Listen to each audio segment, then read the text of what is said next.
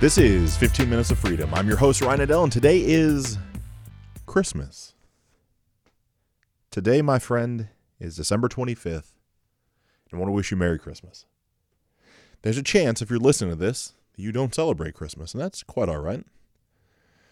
My family does. And so I want to take a moment and just acknowledge the fact that I appreciate you leaning in and listening to the show. Also, if you're someone that is currently listening to the show, you don't have family, you don't have friends, you don't have someone around, and you're consuming a podcast, maybe you're at work, maybe you're one of the unlucky ones that has to go into work on December 25th. I'd love for you to reach out and say hello, to realize that you're not alone in this, that somebody actually does care about you. So I find is the holidays can be an incredibly lonely time for so many of us. There was a time in my life, not all that long ago, in which holidays were my least favorite time of year. It brought up memories of pain and sorrow, of insignificance, of confusion, of anger, of frustration, of lies and infidelity and juggling. And that was my story.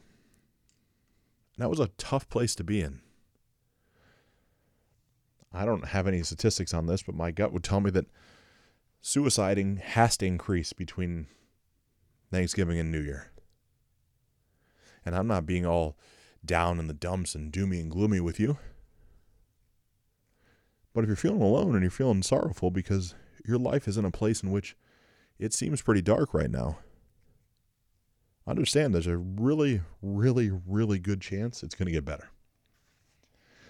The only way it doesn't get better is if you stop and you give up. I take it from firsthand experience. I mean, literally for five years, six years, certainly three or four years, I had two, three, four girlfriends. Was lying to all of them, trying to juggle how I was going to see which one at which time on Christmas, how I was going to get gifts for everybody. I'm doing all that as slowly my income is decreasing. I got my own things to handle. Literally, when I first met my wife, we just came out of the backside right before Thanksgiving. Kind of that last last push of being caught being an asshole. Right? From having communication with who now is obviously a long time ago ex. At the time she wasn't. And I know in the back of my mind during this Christmas season, that Christmas season. My bank account's at a dangerously low level. I don't have a what's next plan. I'm waiting for the bottom to fall out of my life. I haven't come completely clean with Lindsay yet about my financial situation. And it's dark. It gets dark in my mind. And it's crazy, right? That's six years ago. And it's crazy to think about all the thoughts that were going through my head at that moment in time of the insecurity, of the uncertainty, of the not knowing how I'm going to pull it all together or pull it out, of contemplating the variables of what could happen if I just wasn't around. To today, where inevitably, as you're listening to this, I've seen our beautiful 10 year old daughter opening up her gifts and loving what Christmas is. Got in laws at our house, enjoying a Christmas meal. I've got the love of my wife, an incredible group of individuals that shares time with me as I speak to them, i.e., you right now listening to this podcast.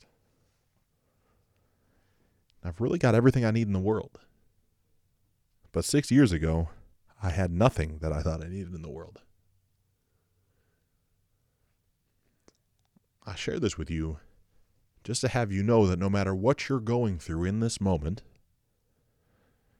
no matter where this episode hits you at, the only reason things don't get better is because you stop trying.